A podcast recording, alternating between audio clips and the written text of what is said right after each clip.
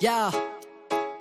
Sick of having to explain myself. They wanna know the history, the pain might help. They're making me wild, need to restrain myself. If I were you, I would educate myself. Oh no. They want me to hate myself, degrade, dismiss, and erase myself. They said Australia and America's not the same. I say David Dungay, they don't even know the name. That's bullshit. Right to your member, tell them what's happening. You gotta challenge the white settler narrative. Got a lot of books that call us nomadic savages. Maybe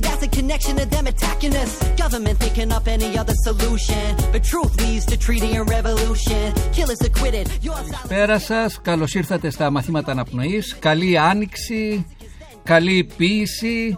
Ε, ακούτε την εκπομπή από το Beton 7 Art Radio και το ράδιο παρατηρητή στα 94 FM στη Θράκη. Μαζί σας, ο Χαράλαμπος κουλόπουλος.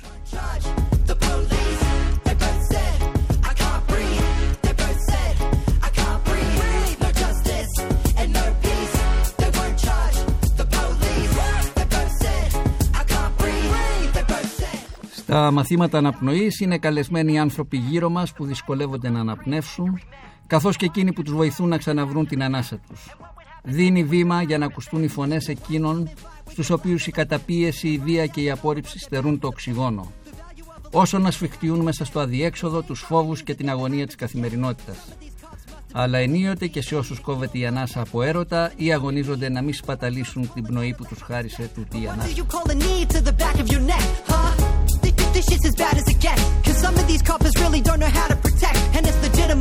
They try to minimize genocide. No more Twitter fights. Cause the revolution televised. Yo, no justice and no peace. Στον ήχο ο Λουκάς Δημητρέλος. Γράψτε στο chat της εκπομπής τις ερωτήσεις και τα σχόλιά σας. Σήμερα με τα μάτια και τη γλώσσα της τέχνης.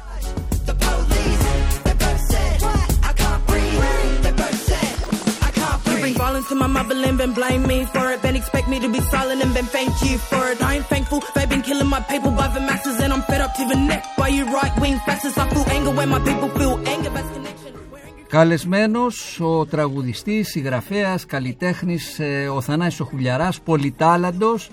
Θα μιλήσουμε μαζί του για την ποίηση, το τραγούδι και την τέχνη του δρόμου.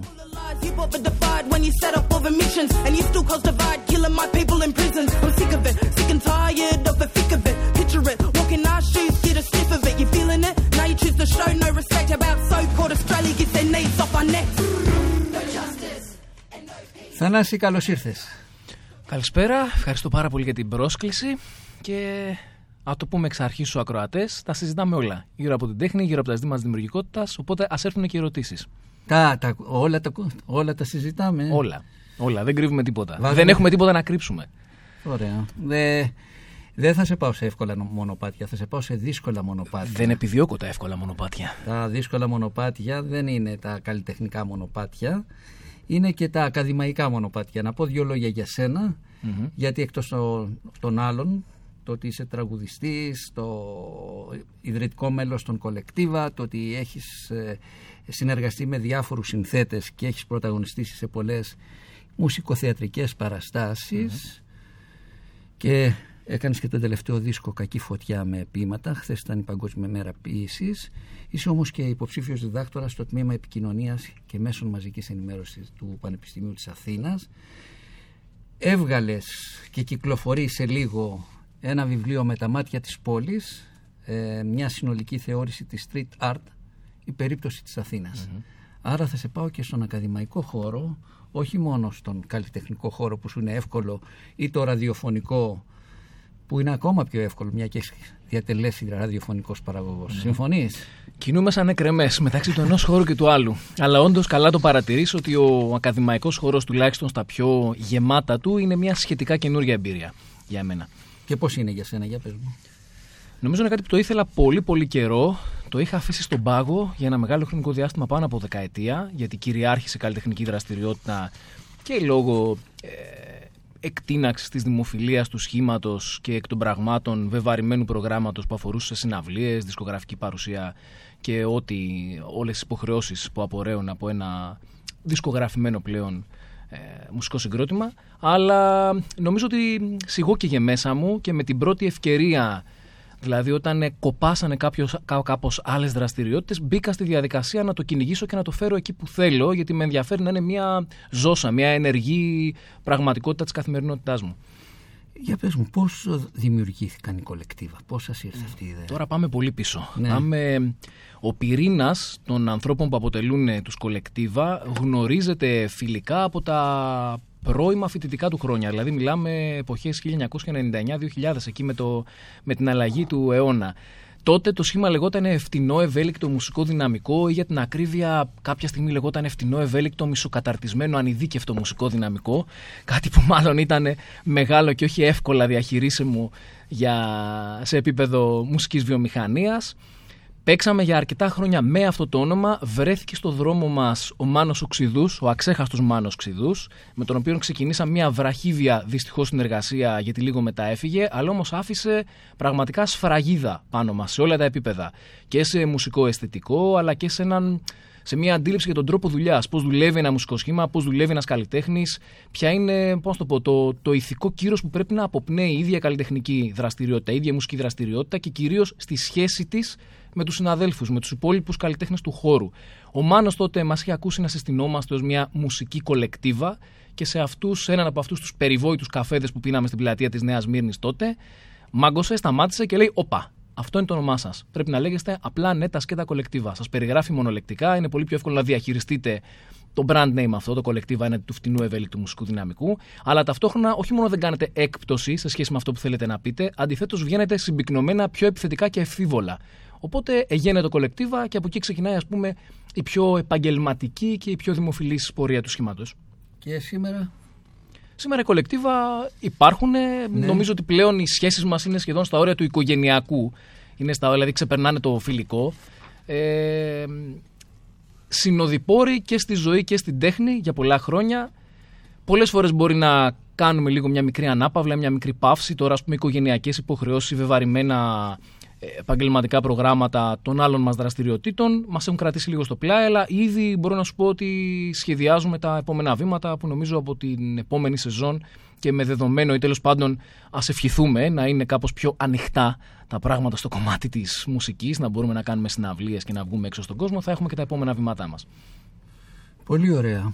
Είπα στην αρχή ότι χθες ήταν η Παγκόσμια Μέρα Ποίησης ε, ο δίσκος Κακή Πότε βγήκε ο, αυτός ο δίσκος για πες μου; Βγήκε στις αρχές του 2021 με εξαίρεση δύο τραγούδια που επιλέξαμε με το Θοδωρή επίτηδες να τα ρίξουμε σαν προπομπούς στο τέλος του 2020 κατά κάποιο τρόπο για να κλείσουμε με ένα μήνυμα αισιοδοξίας, μια ομολογουμένως δύσκολη χρονιά για όλους μας. Ε, βγάλαμε το, την, την αφιέρωση ε, η πεταλούδα όπως λέμε του ε, Καριωτάκη και του Μενέλα Ολουντέμι το αληθινό μας ρούχο που είναι ένα από τα λίγα σχετικά ποίηματα που έχει γράψει ο Λουντέμις το αγαπώ ιδιαίτερα και μάλιστα θα έλεγα ότι ακριβώς συνδυάζει τη χθεσινή μέρα γιατί εκτός από Παγκόσμια Μέρα Ποίησης ήταν και Παγκόσμια Μέρα κατά του ρατσισμού.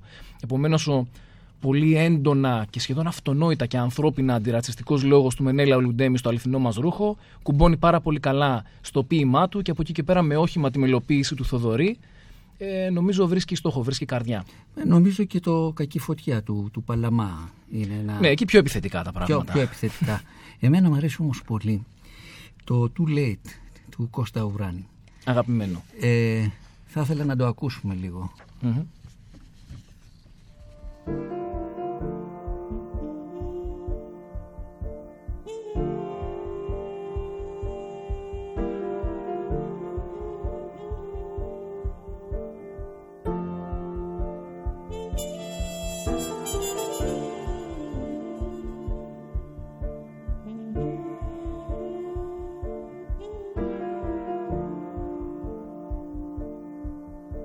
Τους δρόμους τους σκεπάσανε τα χιόνια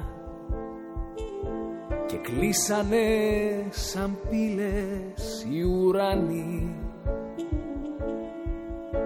αν ήταν που δεν ήταν κάτι να έρθει τώρα πια είναι αργά για να φανεί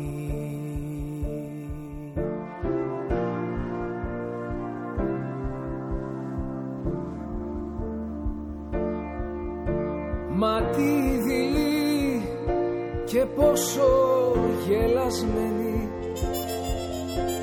Βγήκαμε σε όλα στη ζωή μας. Για ασφάλεια κυκλοθήκαμε με τύχη Και γίνανε τα τύχη φυλακή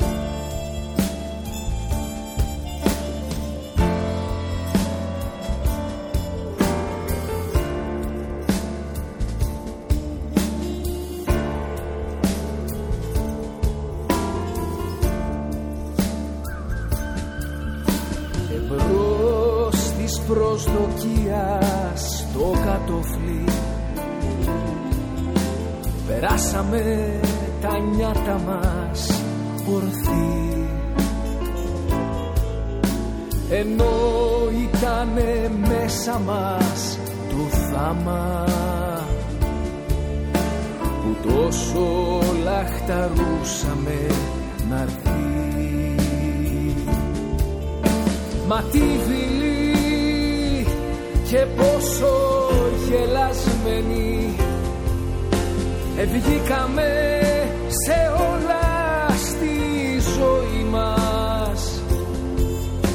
Για ασφάλεια κυκλοθήκαμε με τύχη. Και γίνανε τα τύχη φυλακή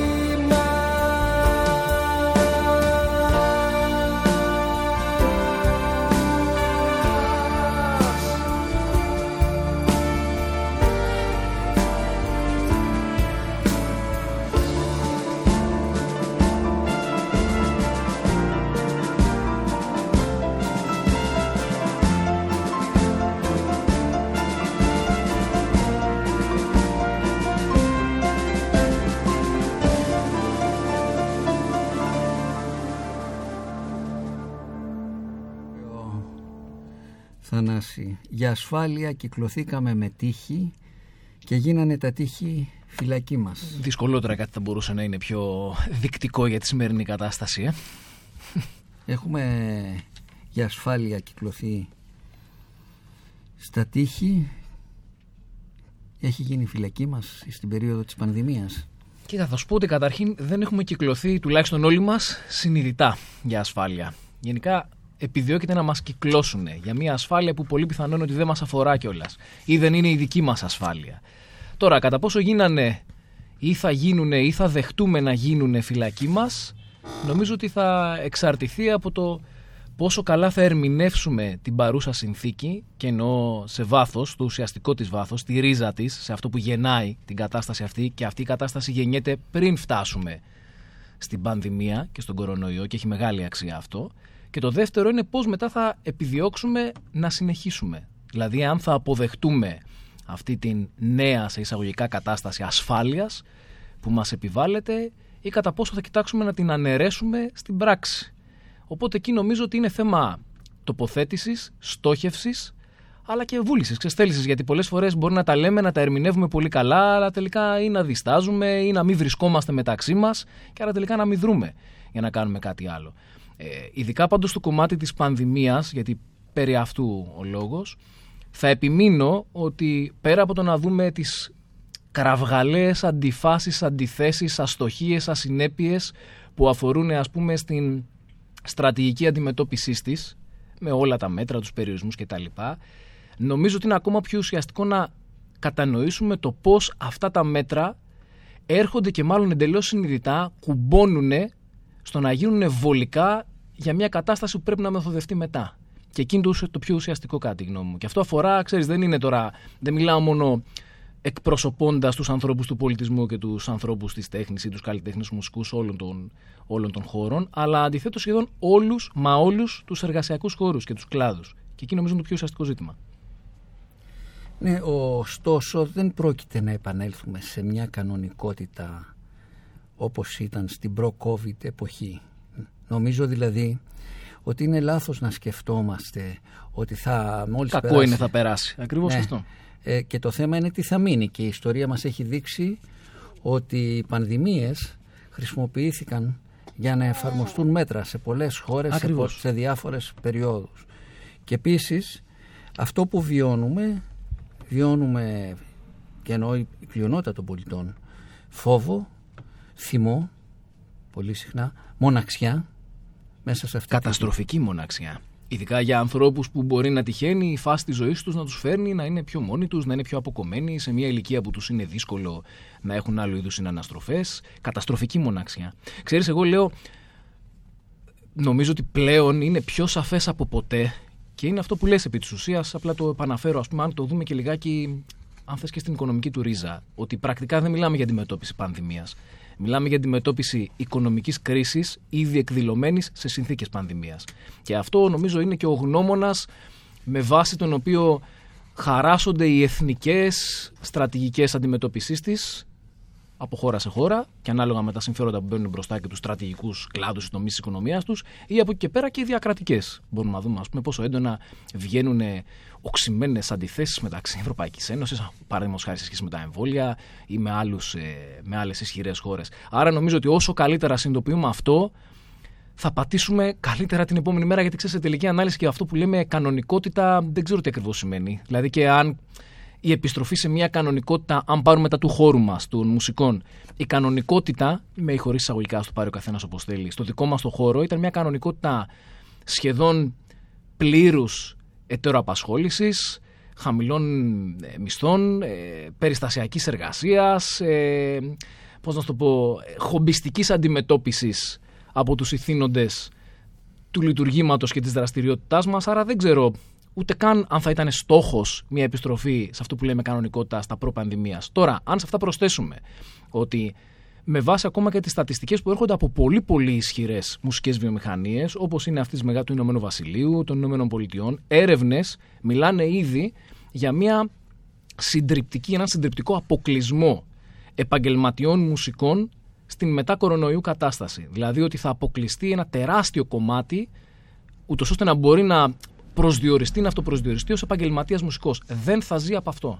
Άρα, πόσο μάλλον ας πούμε, σε μια ατροφική ή ελλειπή μουσική βιομηχανία ή αν θες καλλιτεχνική βιομηχανία και τη, τη λέξη βιομηχανία τη χρησιμοποιώ ακριβώς για να ενστερνιστώ επίτηδες την ορολογία που μπαίνει από την άλλη πλευρά, από την από πάνω πλευρά, γιατί κατά τη γνώμη μου σηκώνει συζήτηση προφανώς όσον αφορά στην οικονομική της, στο οικονομικό της σκέλος, είναι μια βιομηχανία, αλλά είναι και κάτι πολύ περισσότερο από αυτό. Και αν το αντιμετωπίζουμε μόνο σαν μια βιομηχανία, με όρους ισολογισμών και με όρους προσφοράς και ζήτησης, προφανώς έχουμε χάσει δει το παιχνίδι.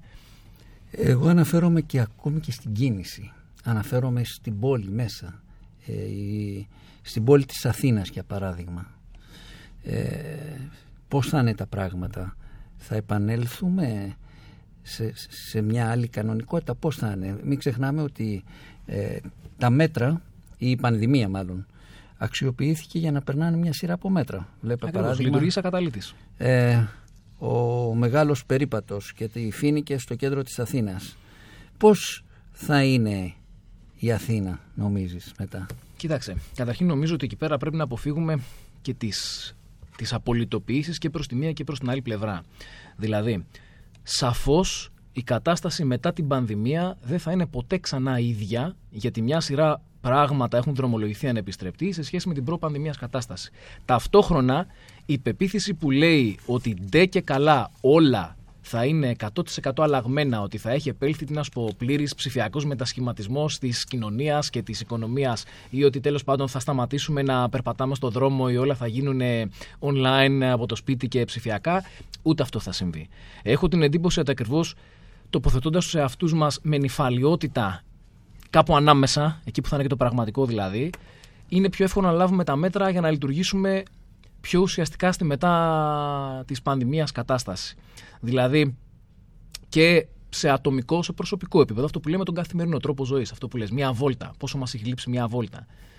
Θα επανέλθουμε σε αυτή τη βόλτα. Με τι όρους θα επανέλθουμε σε όλα τα επίπεδα και πόσο πραγματικά θα μιλάμε για καταστραμμένες ψυχολογίες, για, δεν ξέρω εγώ, για ε, ναυάγια ανθρωπίνων ψυχών και βλάβες ανεπανόρθωτες που έχουν συμβεί, είναι ένα ζήτημα. Και εκεί νομίζω ότι είναι και ένας από τους πάλι πολύ ουσιαστικούς τρόπους που πρέπει να παρέμβουμε και συλλογικά και μαζικά απέναντι ακριβώς και σε αυτές τις πιο ευάλωτες ομάδες πληθυσμού που θα έχουν δεχτεί ένα πολύ πολύ μεγάλο πλήγμα από την ίδια την πανδημία. Και δεν είναι μόνο εργασιακό, μιλάμε για το κομμάτι αυτό της καθημερινότητας, της προσωπικής ζωής. Να ακούσουμε ένα τραγούδι του Σπύρου Γραμμένου το έχει γράψει, έχει γράψει και τους στίχους και το τραγουδάκι κιόλας. Ε, Φίλος, ο Σπύρος και... Που περιγράφει, περιγράφει μια βόλτα ενός σκύλου στο δρόμο της, στους δρόμους της Αθήνας. Για να τον ακούσουμε.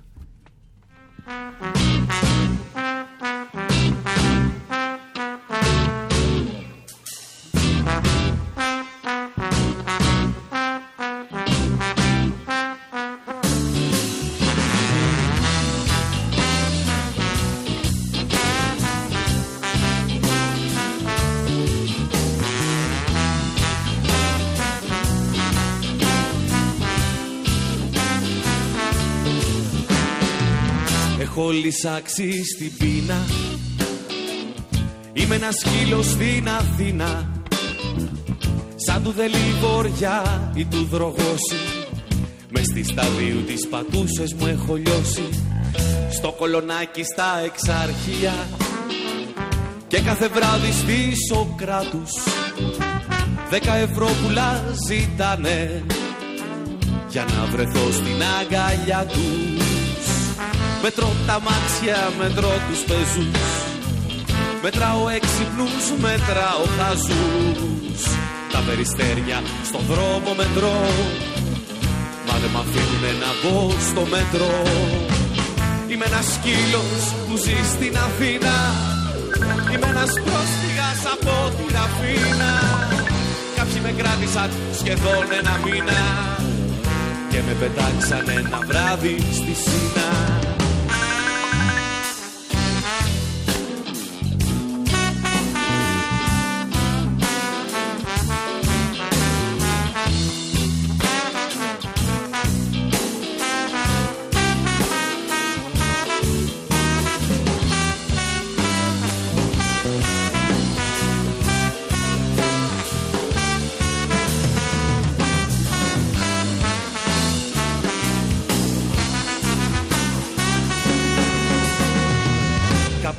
σύνταγμα από πίσω.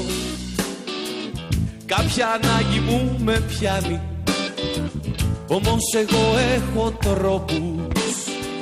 Δεν είμαι σαν τους ανθρώπους. Θα προσπεράσω τους τσολιάδες. Τους ασφαλίτες, τους νταβάδες. Και θα γελάω με την ψυχή μου. Που κατουράω στο μαξί μου Μετρώ τα μάξια, μετρώ τους πεζούς. Μετράω έξυπνους, μετράω χαζούς. Τα περιστέρια στο δρόμο μετρώ. Μα δεν μ' αφήνουνε να μπω στο μετρό. Είμαι ένας σκύλος που ζει στην Αθήνα. Είμαι ένας πρόσφυγας από τη Ραφίνα. Κάποιοι με κράτησαν σχεδόν ένα μήνα. Και με πετάξαν ένα βράδυ στη Σινά.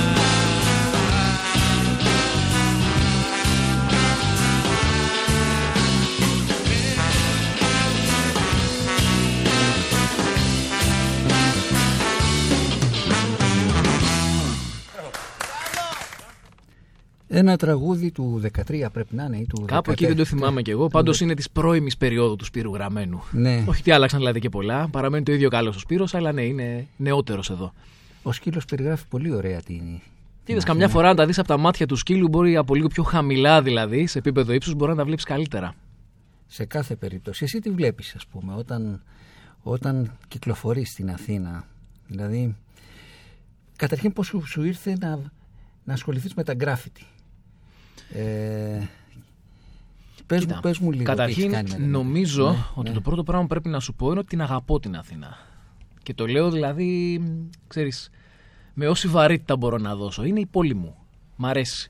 Έχω μεγαλώσει σε αυτήν για διάφορους λόγους ε, οικογενειακούς, επαγγελματικούς. Είναι μια πόλη που τη γνωρίζω καλά. Έχω τριφτεί πολύ με την ουσία της από διάφορες θέσεις και από διάφορες ιδιότητες, φοιτητικές, επαγγελματικές, καλλιτεχνικές, οτιδήποτε. Οπότε κάπου τώρα λίγο ένιωσα την ανάγκη ότι θέλω να την ε, διερευνήσω κιόλας, να την μελετήσω, να την καταλάβω και σε ένα επίπεδο έτσι πιο εποπτικό, να το πω έτσι, πιο ξέρω εγώ, φιλοσοφικό ενδεχομένως. Ξεκίνησε αυτή η δουλειά με ένα από τα πιο χαρακτηριστικά της φαινόμενα ε, των τελευταίων χρόνων που είναι η street art η τελευταία δεκαετία για την Αθήνα ήταν μια δεκαετία που μαζί με την οικονομική κρίση και το αποτύπωμα, το βαρύ αποτύπωμα που άφησε πάνω στο σώμα της πόλης εμφανίστηκε ή τέλος πάντων γιγαντώθηκε ή απέκτησε ενδεχομένως τα δικά του εντόπια ταυτοτικά στοιχεία και το κομμάτι της street art. Τέλος πάντων, της τέχνης του δρόμου, εκεί ξέρεις, υπάρχει μια σοβαρή ορολογική ασυμφωνία Οπότε και συνειδητά και στο, στην δική μου έρευνα χρησιμοποιώ σαν ομπρέλα τον όρο street art για να περιγράψω οποιαδήποτε καλλιτεχνική παρέμβαση συμβαίνει πάνω στο σώμα της πόλης. Αυτή είναι το κατεξοχήν της κομμάτι, είναι τα graffiti, είναι τα murals, τυχογραφίες, αλλά μπορεί να έχει και άλλες μορφές και εκδοχές. Επειδή όμως πλειοψηφικά είναι τα graffiti και τα murals, περισσότερο με αυτά έχω μπει στη διαδικασία να ασχοληθώ. Και αυτό είναι το πρώτο βήμα για να ανοίξω το κάδρο της διερεύνησης και να ασχοληθώ συνολικά στη συνέχεια με την πολιτισμική ταυτότητα της πόλης εν γέννη ε, ως μια μεσογειακή μητρόπολη του 21ου αιώνα. Ε, πώς αποτυπώνεται αυτό που συμβαίνει στην κοινωνία στα graffiti. Είναι καθρέφτης. Είναι τα graffiti street art, ανάλογα δεν ξέρω τώρα ποιο. Δεν χρησιμοποιώ τόσο πολύ τον όρο graffiti γιατί κατά κάποιο τρόπο είναι πιο ταυτισμένος με αυτό που λέγεται style writing graffiti που είναι οι υπογραφές, τα tags ε, και περισσότερο είναι προσκολλημένα στον λόγο, στα γράμματα και λιγότερο ας πούμε σε ολοκληρωμένες εικαστικές απεικονίσεις. Αλλά είτε χρησιμοποιήσουμε τον όρο graffiti είτε χρησιμοποιήσουμε τον όρο street art πρακτικά η πόλη γίνεται ένας καμβάς, ένας καθρέφτης, ένα παλίμψιστο που πάνω το αποτυπώνονται με καλλιτεχνικό τρόπο βιωμένες ανθρώπινες εμπειρίες, συλλογικά το συλλογικό υποσυνείδητο και το ιστορικό συλλογικό υποσυνείδητο μιας πόλης, ε, ατομικές ή, ή συλλογικές ιστορίες καθημερινότητας, σταθμοί, φάροι ε, ιστορικών γεγονότων που αφήνουν και αυτές βαρύ στίγμα στην πόλη και καταγράφονται. Και όλο αυτό το πράγμα σε μια διαρκή σχέση διαλόγου. Ένας διάλογος μεταξύ θεατή, καλλιτέχνη και της ίδιας της πόλης που δεν σταματάει ποτέ. Και στη Street Art έχει αυτό το πολύ ενδιαφέρον πράγμα που επειδή εκ των πραγμάτων η σύμβασή της είναι εκτός των τυχών ενός μουσείου ή εκτός των τυχών μιας ελεγχόμενης σύμβασης αν και ακόμα και σε αυτό πρέπει να βάλουμε ένα αστερίσκο, όταν πλέον περάσει στη σφαίρα της εμπορευματοποίησης, ακόμα και αυτή η ανοιχτού τύπου σύμβαση εκτός των τυχών, ας πούμε, της street art, μπορεί και αυτή να καναλιζαριστεί. Η Αθήνα έχει ήδη τέτοιες εκδοχές, τις οποίες συμπεριλαμβάνω στην έρευνά μου. Το ουσιαστικό όμως είναι ότι στο βαθμό που θεωρούμε ότι είναι μια πιο ανοιχτή σύμβαση, είναι απρόβλεπτη. Έχει έναν συμμετοχικό χαρακτήρα. Έχει μεταξύ του, των θεατών, του αποδέκτη δηλαδή του καλλιτεχνικού έργου και του ίδιου του δημιουργού. Έχει έναν δημιουργικό ή πολλές φορές έναν βανδαλιστικό και καταστροφικό διάλογο μεταξύ των ίδιων των καλλιτεχνών. Όταν ο ένας θα πάει, θα αλλοιώσει, θα πατήσει το έργο του άλλου για να δώσει ένα μήνυμα, να αλλοιώσει το μήνυμα του πρώτου εκεί που μπορεί να διαφωνεί, να συμπληρώσει, να επεκτείνει, ενδεχομένως να φέρει σε ένα άλλο επόμενο χρονικά ε, κοινωνικό και πολιτικό συμφραζόμενο τη δουλειά που έχει αποτυπωθεί στον τοίχο σε προηγούμενη ιστορική στιγμή, με συναρπάζει εμένα αυτό. Και επειδή το ζω καθημερινά, επειδή περπατώ την πόλη και το βλέπω στην ίδια του την εξέλιξη, δηλαδή παρακολούθησα πραγματικά πάρα πολύ κοντά τη διαδικασία ανάπτυξης της street art την προηγούμενη δεκαετία, ένιωσα ότι ήταν το πρώτο βήμα σε αυτήν την αναβαθμισμένη σχέση που διεκδικώ με την πόλη, το να τη μελετήσω, να τη δω λιγάκι από πάνω, σαν παρατηρητής, χωρίς όμως να αποκόπτομαι ποτέ σαν ένα δρόν και ζώνη υποκείμενό της. Ωστόσο, δεν αποτελεί βανδαλισμό ή μια μορφή παραβατικότητας τον γκράφιτι από τη στιγμή που δεν νομιμοποιείται γιατί έχουμε τους καλλιτέχνες του δρόμου που παίρνουν και άδεια και ζωγραφίζουν μεγάλες επιφάνειες έχουμε όμως κάποιους άλλους που ενδεχομένως δεν παίρνουν καμία ανταγωνίζονται μεταξύ τους είναι μορφή τέχνης ή παραβατικότητας. Κοίτα, εκεί ανοίγουμε την πολύ ενδιαφέρουσα αυτή συζήτηση. Τώρα εκεί μπορώ να απαντήσω με πολλούς τρόπους. Ο ένας τρόπος είναι εκέ, είναι εκέ. Ο δεύτερος μπορεί να είναι, δεν είναι βανδαλισμός από μόνος του η σύγχρονη πόλη και ο τρόπος που επιδρά πάνω στη, στη, στις ζωές των ανθρώπων. Ο τρίτος και λίγο πιο ουσιαστικός τρόπος πάντως θα ήταν ότι προφανώς η street art περιλαμβάνει όλα αυτά που προανέφερες. Δηλαδή πιο παράνομες εκδοχές, πιο νόμιμες. Μάλιστα, κάποιοι ερευνητές θα μιλήσουν και όχι άστοχα για το γεγονός ότι στο βαθμό που πλέον νομιμοποιείται εντός ή εκτός εισαγωγικών, πάβει να είναι street art. Έχει απολέσει δηλαδή ένα από τα κύρια προσδιοριστικά της χαρακτηριστικά. Δεν μπορώ να πω, παρότι την ενστερνίζομαι σε σημαντικό βαθμό σαν άποψη, νομίζω ότι δεν πρέπει να αποκόψουμε ακόμα και νομιμοποιημένες ή αδειοδοτημένες πλευρές, γιατί δεν πάβουν σε όλα τα υπόλοιπα στοιχεία να παρεμβαίνουν με πολύ σημαντικό τρόπο πάνω στη ζωή της πόλης. Επίσης, η νομιμοποιημένη ή τέλος πάντων η αδειοδοτημένη εκδοχή της street art δεν σημαίνει ότι είναι συνενετική ή δεν μάχεται ακόμα και την κυρίαρχη πολιτική. Χαρακτηριστικά εκεί, και αναφέρομαι σε αυτό και μέσα στο βιβλίο, ε, όπου το εντοπίζω ως μια βασική, μια από τις βασικότερες προδρομικές εκφράσεις street art, το κίνημα οντιχογραφιών στο Μεξικό, με τις εμβληματικές μορφές του Σκέρος, του ε, Ριβιέρα, σε ένα βαθμό και της Φρίντα Κάλο ή και άλλων, του Ορόσκο και άλλων. Ε, είχε μια πολύ, δρόντα σε μια ιδιαίτερη ιστορική στιγμή, ήταν για μεγάλο χρονικό διάστημα, σε επίπεδο ιστορικού χρόνου εννοώ, αδειοδοτημένη και ταυτόχρονα πλήρως αντισυστημική. Φυσικά αυτό ήταν μια αντίθεση που σε ένα βάθος χρόνου θα λυνόταν και λύθηκε με τη, σχεδόν με την απαγόρευση, ακόμα και με το ξύλωμα ή και με την ακόμα σχεδόν και την βία αντιπαράθεση μεταξύ καλλιτεχνών και αποδεκτών ή κυβερνητικών ηθινόντων. Αλλά θέλω να πω ότι μάλλον χρειάζεται να το αντιμετωπίσουμε σε ένα πιο ευρύ πλαίσιο. Νομίζω ότι σε τελική ανάλυση, και αυτό ίσως είναι και ένας από, από τις ειδοποιούς διαφορές που έχει η προσέγγιση μου, είναι το ίδιο το καλλιτεχνικό έργο. Δηλαδή, αυτό που η πρόθεση του καλλιτέχνη, αυτό που θέλει να πει και το όραμα που δίνεις στο ίδιο το καλλιτεχνικό έργο και η αποτίμηση του, αυτού καθ' αυτού του καλλιτεχνικού έργου που αφήνει και το πρόσημό του. Που προσπερνάει το αν είναι αδειοδοτημένο, αν είναι νόμιμο, αν δεν είναι, χωρίς να αναιρούμε βέβαια ότι εκεί πέρα υπάρχουν διαφοροποιήσεις.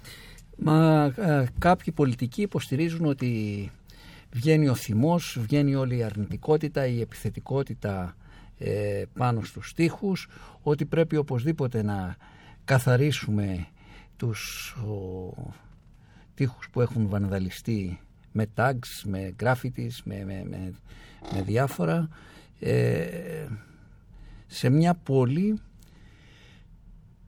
που δεν είναι τόσο ανοιχτή.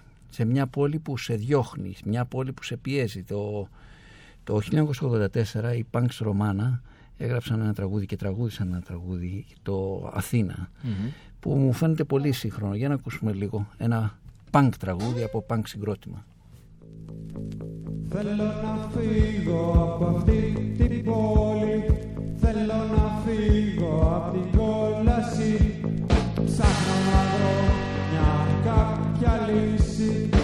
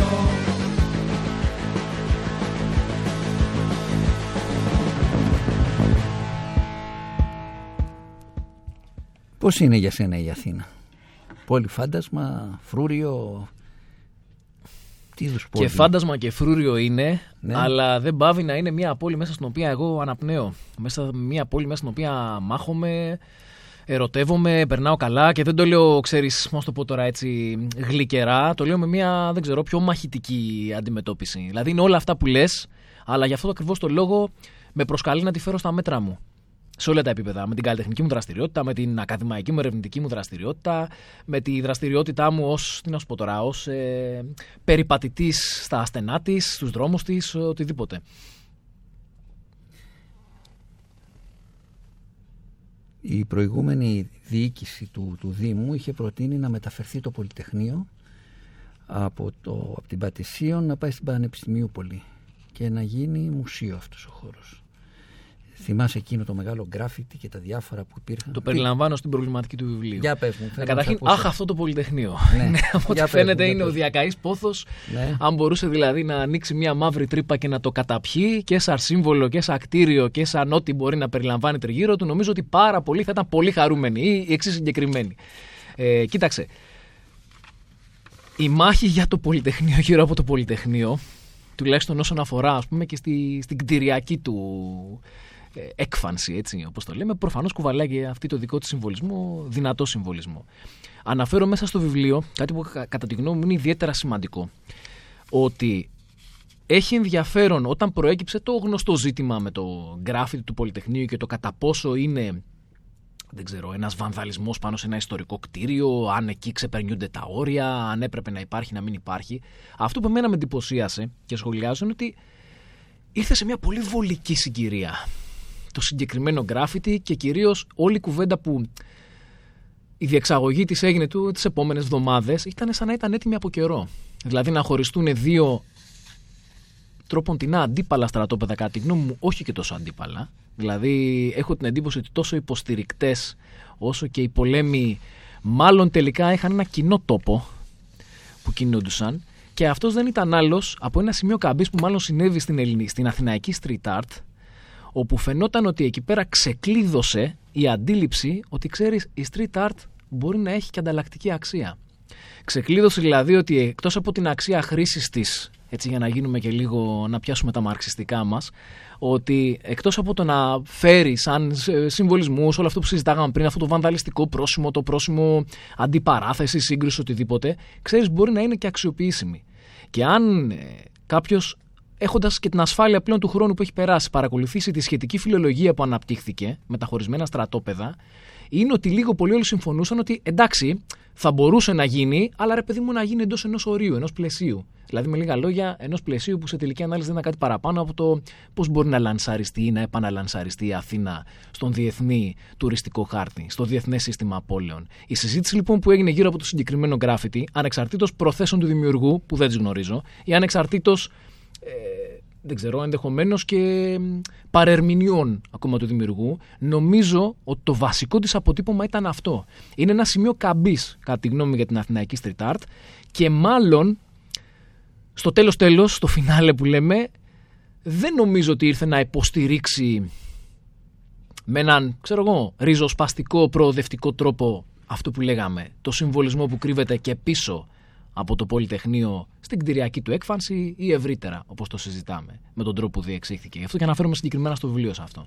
Ε, Τώρα, αν μιλάς για τη Δημοτική Αρχή, για να μην το παρακάμψουμε, κοίταξε, νομίζω ότι και η προηγούμενη και η νυν, Δημο- Δημοτική Αρχή, κινείται ακριβώς πάνω σε αυτές τις ράγες. Στις ράγες του να βρούμε, ε, να κάνουμε την αλχημία με τέτοιο τρόπο, ούτως ώστε μια ελεγχόμενη street art που μας βολεύει και που αν τη δεις είναι και λιγάκι ρε γάμο το, ξέρω εγώ, να το πούμε έτσι αποστηρωμένη αισθητικά, να την πούμε, δεν ξέρω, ευνοχισμένη, αλλά είναι σίγουρα έτσι αξιοποιήσιμη στο να βγάζουμε την Αθήνα ως προ, πώς θα θέλαμε να τη βλέπει ο τουρίστας. Αυτό δεν αναιρεί, και το ξαναλέω γιατί είναι ε, αρκετά δομική μου πεποίθηση, ότι ακόμα και σε αυτό το πλαίσιο, αυτό της αδειοδότησης, μπορεί να έχουμε κοσμήματα. Μπορεί να έχουμε καλλιτεχνικά έργα με πολύ ισχυρό αποτύπωμα. Αλλά πάντως, μία σύγκριση των αν όχι αδειοδοτημένο, α, μη αδειοδοτημένο, αλλά σε ένα πιο ελεύθερο πλαίσιο επιτέλεσής τους. Σε σχέση με τα εντελώς της ανάθεσης, μία σύγκριση μεταξύ τους είναι πραγματικά καταδικαστική καλλιτεχνικά. Δηλαδή για κάποιον που θα το κάνει και θα πάρει 10 από τη μία, 10 από την άλλη, θα δει ότι από τη μία μιλάμε για μια ζωντανή τέχνη που θέλει να κάνει όλα αυτά που λέμε, και από την άλλη θα δει, δεν ξέρω, το μεροκάματο της ανάθεσης από την άλλη μεριά. Ε, βέβαια, μην- μην ξεχνάμε ότι οι γραφιτάδες επικοινωνούν με την κοινωνία, με τους πολίτες όταν κάνουν κάτι και εγώ λέω, όταν λέω γραφιτάδες Ναι, τους περιλαμβάνουμε όλους. Τους περιλαμβάνω όλους ε, αλλά επικοινωνούν και μεταξύ τους. Δηλαδή υπάρχει ένας, Δίκτυα, διάλογος, κοινότητες, βέβαια. υπάρχει ένας διάλογος μέσα στην δική τους την κοινότητα των γραφιτάδων και ένας διάλογος με την κοινωνια Πολύ συχνά ε, κάποιος δεν μπορεί να καταλάβει τι ακριβώς συμβαίνει ε, με ένα γκράφιτι αν απευθύνεται στον πολίτη ας πούμε ή αν απευθύνεται σε μια κοινότητα, σε μια ομαδα Εδώ βλέπουμε, ε, βλέπουμε πολλά πράγματα να συμβαίνουν που δεν μπορούμε να τα κατανοήσουμε. Ναι, ξέρεις όμως ταυτόχρονα αν το σκεφτούμε ακόμα και ένα ε, δυσνόητο ή ακατανόητο ή ένα, ακόμα και ένα wild styling graffiti που είναι, ξέρεις, εντελώς έξω για, για κάποιον που είναι, που είναι εντελώς ε, ε, ε, σαν να βλέπει μια μουτζούρα, ας πούμε, αν είναι εκτός της κοινότητας αυτής. Υπό προποθέσει και στο πλαίσιο της ζωντανής δραστηριότητας της πόλης και ό,τι αυτό περιλαμβάνει, ό,τι μπορεί να περιλαμβάνει, μπορεί να γίνει ακόμα και το πόσιμο για την ίδια την πόλη. Είναι νομίζω αυτή είναι η μαγεία της street art σε όλες τις εκδοχές. Είναι ανοιχτή. Δεν είναι στατική. Έχει ένα δυναμικό χαρακτήρα, ακόμα και αν σβηστεί. ε, θα μπορούσε να χρησιμοποιηθεί στην εκπαίδευση. Για παράδειγμα, στο, στα, στα γυμνάσια, στα λύκεια. Δηλαδή, αυτή που λέμε η, η ελεγχόμενη ε, τέχνη του δρόμου. Στην Αμερική, για παράδειγμα, έχουν ε, ένα φεστιβάλ όπου παλιά εργοστάσια που έχουν εγκαταλειφθεί, οι παλιοί χώροι ε, ζωγραφίζονται από ομάδες νέων. Μμμ.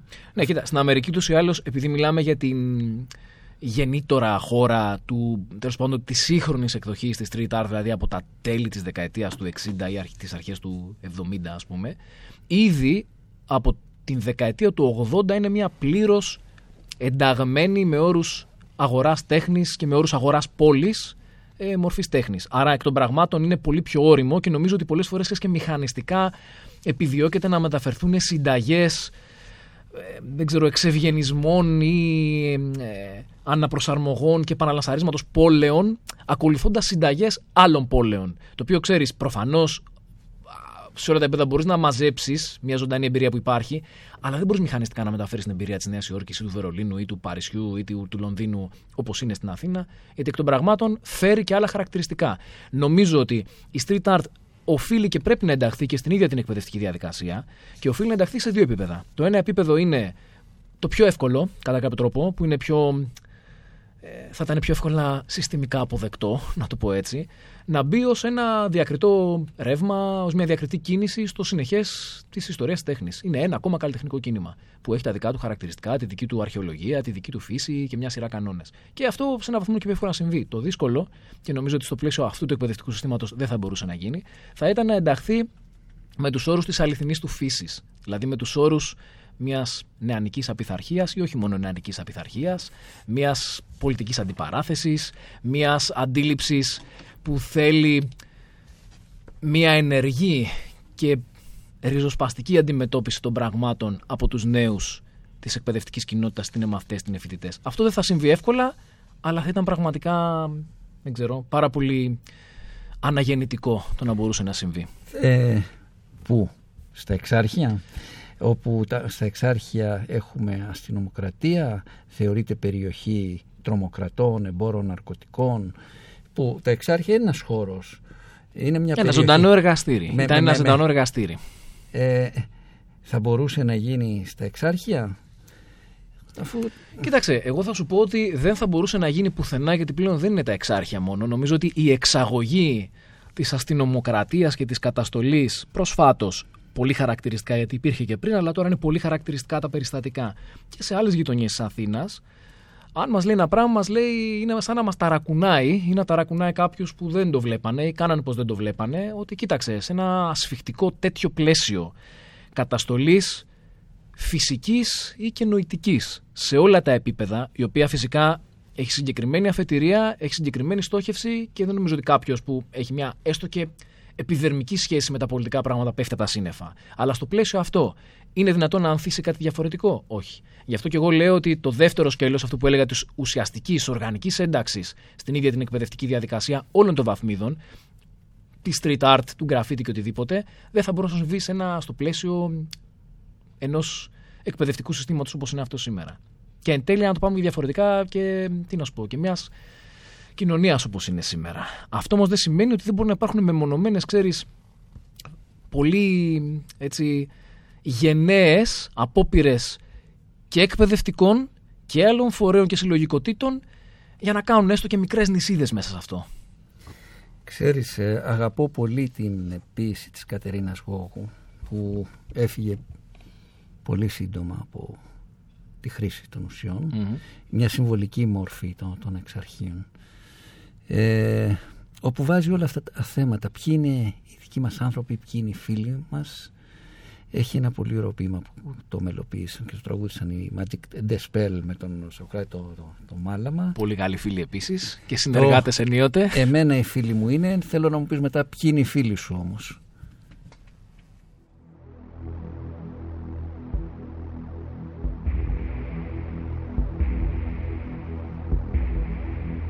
Εμένα οι φίλοι μου είναι μαύρα Εμένα οι φίλες μου είναι σύρματα τεντωμένα.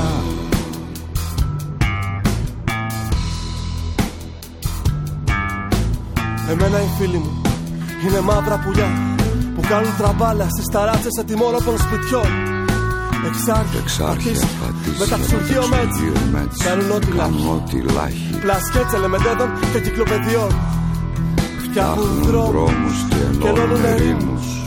Διερμηνείς σε καμπαρέτης σε καμπαρέτης δύναμος δύναμος. Επαγγελματίες επαναστάτες. Παλιά τους Παλιά τους τρίμωξαν τρίμωξαν και και τα τα κατέβασαν. κατέβασαν. Τώρα πίνουν χάπια και είναι όπλευα να κοιμηθούν Αλλά βλέπουν Αλλά όνειρα βλέπουν όνειρα και δεν κοιμούνται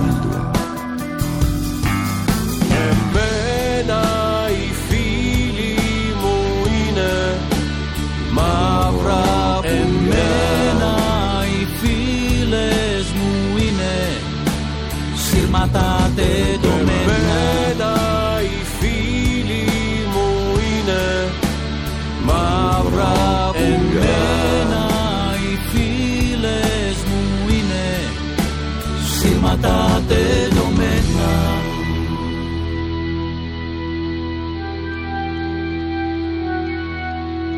Εμένα οι φίλες μου είναι σύρματα τεντωμένα Στις ταράτσες παλιών σπιτιών. Εξάρχεια, Βικτόρια, κουκάκι, γκίζι Πάνω τους έχετε καρφώσει εκατομμύρια σιδερένια μανταλάκια. Τις ένοχές σας αποφάσεις συνεδρίων Δανεικά φουστάνια Σημάδια από κάφτρες Περίεργες μικρανίες Απειλητικές σιωπές Κολπίτιδες Ερωτεύονται ομοφιλόφιλους Τριχομονάδες Καθυστέρηση. Το τηλέφωνο Σπασμένα γυαλιά Το ασθενοφόρο Κανείς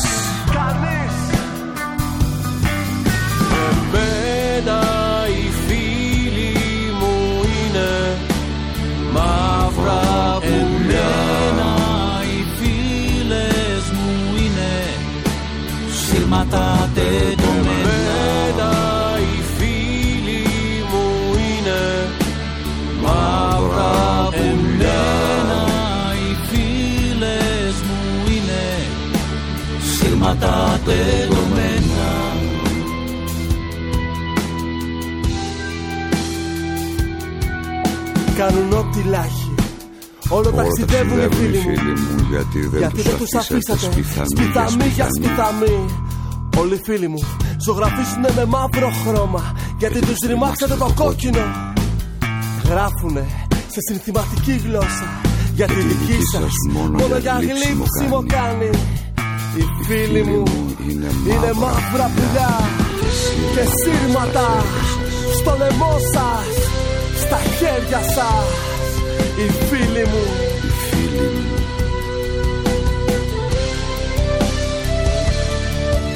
Εμένα οι φίλοι μου είναι μαύρα. Εμένα οι φίλες μου είναι σύρματα τελειωμένα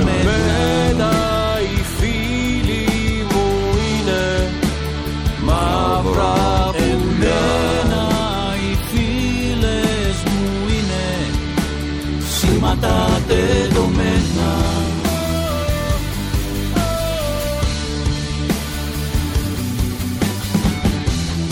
Όλο ταξιδεύουν οι φίλοι μου γιατί δεν τους αφήσατε σπιθανοί για σπιθανοί. Όλοι οι φίλοι μου ζωγραφίζουν με μαύρο χρώμα γιατί τους φρυμάξατε το κόκκινο. Γράφουνε σε συνθηματική γλώσσα γιατί η δική σας μόνο για γλύψιμο κάνει. Οι φίλοι μου είναι μαύρα πουλιά και σύρματα στα χέρια σας, στο λαιμό σας. Οι φίλοι μου.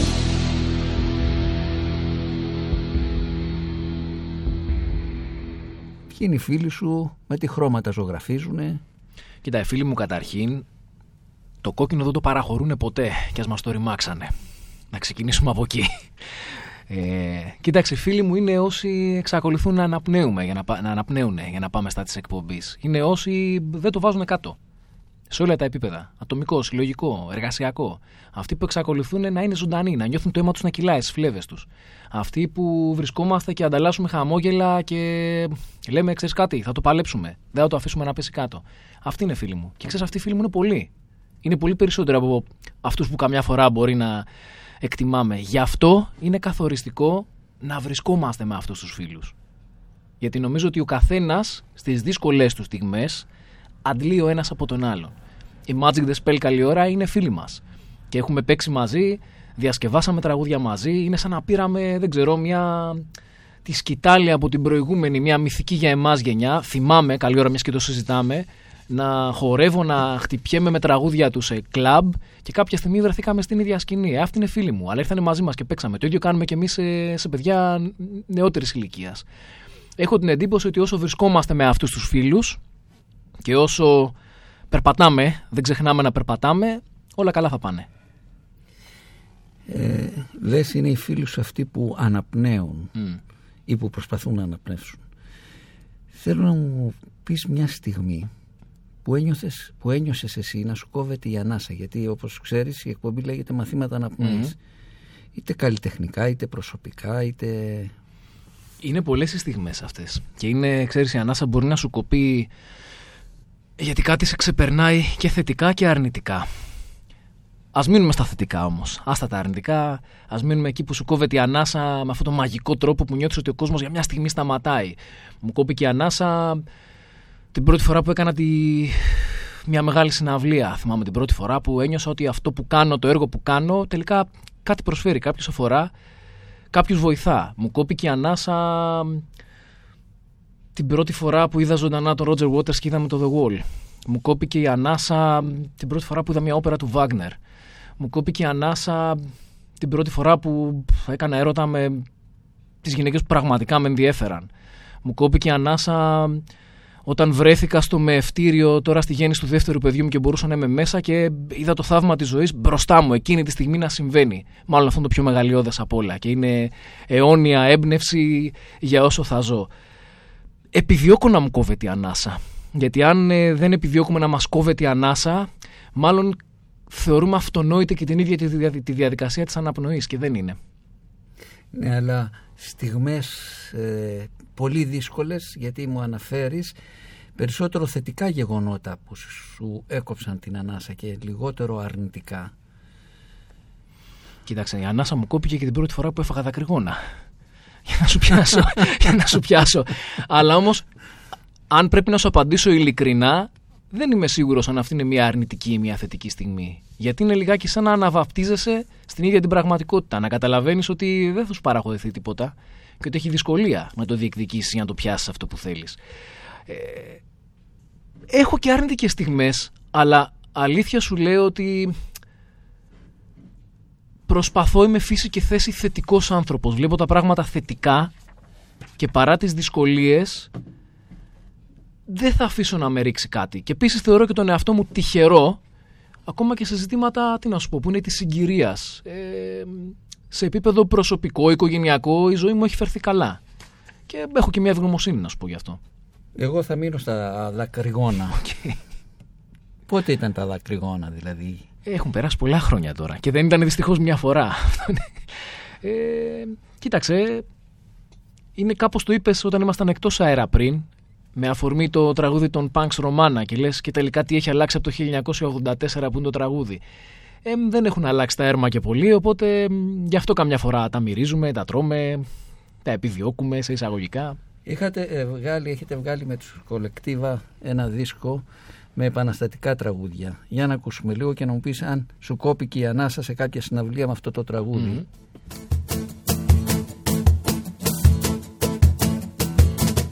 Una mattina mi sono svegliato, oh bella ciao, bella ciao, bella ciao.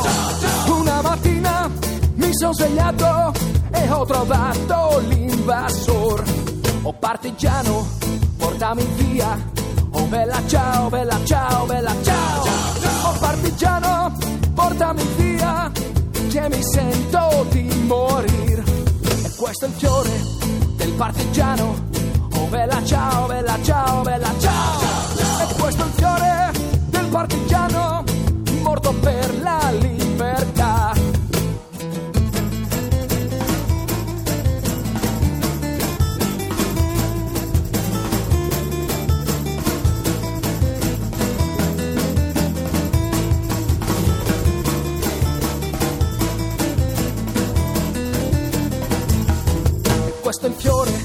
del partigiano.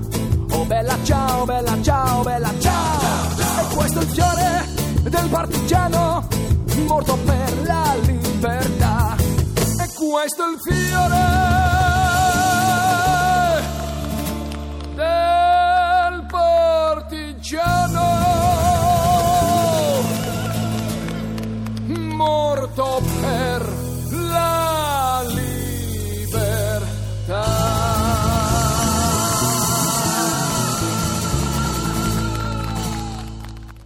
Πώς σας ήρθε να κάνετε ένα τέτοιο δίσκο με επαναστατικά τραγούδια και πού τα τραγουδήσατε; Κοίτα, ήταν η συγκυρία τότε το 2015. Ε, οι κολεκτίβα έχουν ένα συγκεκριμένο πρόταγμα και πρόσημο και σκεφτήκαμε ότι τότε με, τη, με τη, εκείνη τη συγκυρία θέλαμε να διασκευάσουμε εμβληματικά τραγούδια του ευρύτερου πολιτικού επαναστατικού διεθνούς τραγουδιού. Επιλέξαμε συγκεκριμένες χώρες, δηλαδή οι επιλογές των χωρών ήταν οι τότε χώρες οι λεγόμενες του PIGS, Δηλαδή έχουμε μέσα, είχαμε Ισπανικά, Ιταλικά, Ελληνικά και λίγο Τουρκία γιατί υπάρχει ο μικρό κόσμος, οπότε η ποιήση είναι του Ναζέμ Χικμέτ και η Ιρλανδία, το είχαμε κάνει. Ε, αναμετρηθήκαμε με τη ζωντανή παράδοση αυτό, τη, τη ζωντανή κινηματική παράδοση. Και η αλήθεια είναι ότι είχε και πολύ, είχε αντίκτυπο αυτή η δουλειά. Ήταν η περίοδος που οι κολεκτίβα μεγαλώσανε. Και ήταν η περίοδος που μας οδήγησε αυτό που είπες και πριν, στην πρώτη μας πολύ μεγάλη συναυλία τότε στο ΦΑΖ, που όντως μου κόπηκε η ανάσα, για να γυρίσουμε στα της ανάσας. Θανάση πλησιάζουμε στο τέλος της εκπομπής. Στενάχωρο. Ε, πάντα αυτή η εκπομπή τελειώνει τσακ μπαμ, πολύ σύντομα. Ε, ε, θέλω να σε ευχαριστήσω που ήσουν μαζί μας. Εγώ ειλικρινά ευχαριστώ. Σου εύχομαι καλή επιτυχία και καλλιτεχνική και ακαδημαϊκή και προσωπική. Να κλείσουμε, να αποχαιρετήσουμε τους ακροατές μας με ένα τραγούδι του Μίκη Θεοδωράκη που τραγουδάει και ο Θεοδωράκης σε επίση Τάσου Λιπαδίτη που νομίζω και αυτό είναι επίκαιρο έστω και αν α, για πρώτη φορά εντάχθηκε στο δίσκο το 1978 στα λυρικά την πόρτα ανοίγω το βράδυ. Να είσαι καλά και σε ευχαριστώ που ήρθες. Ευχαριστώ εγώ.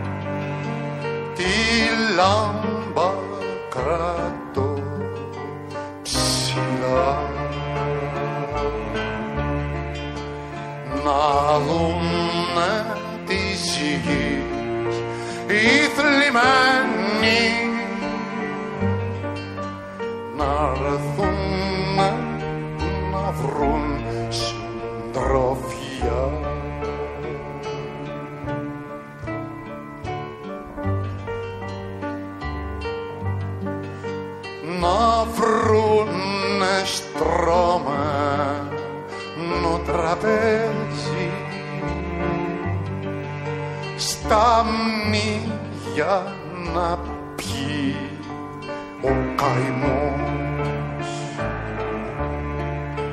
Κι ανάμεσα μας τα στέκει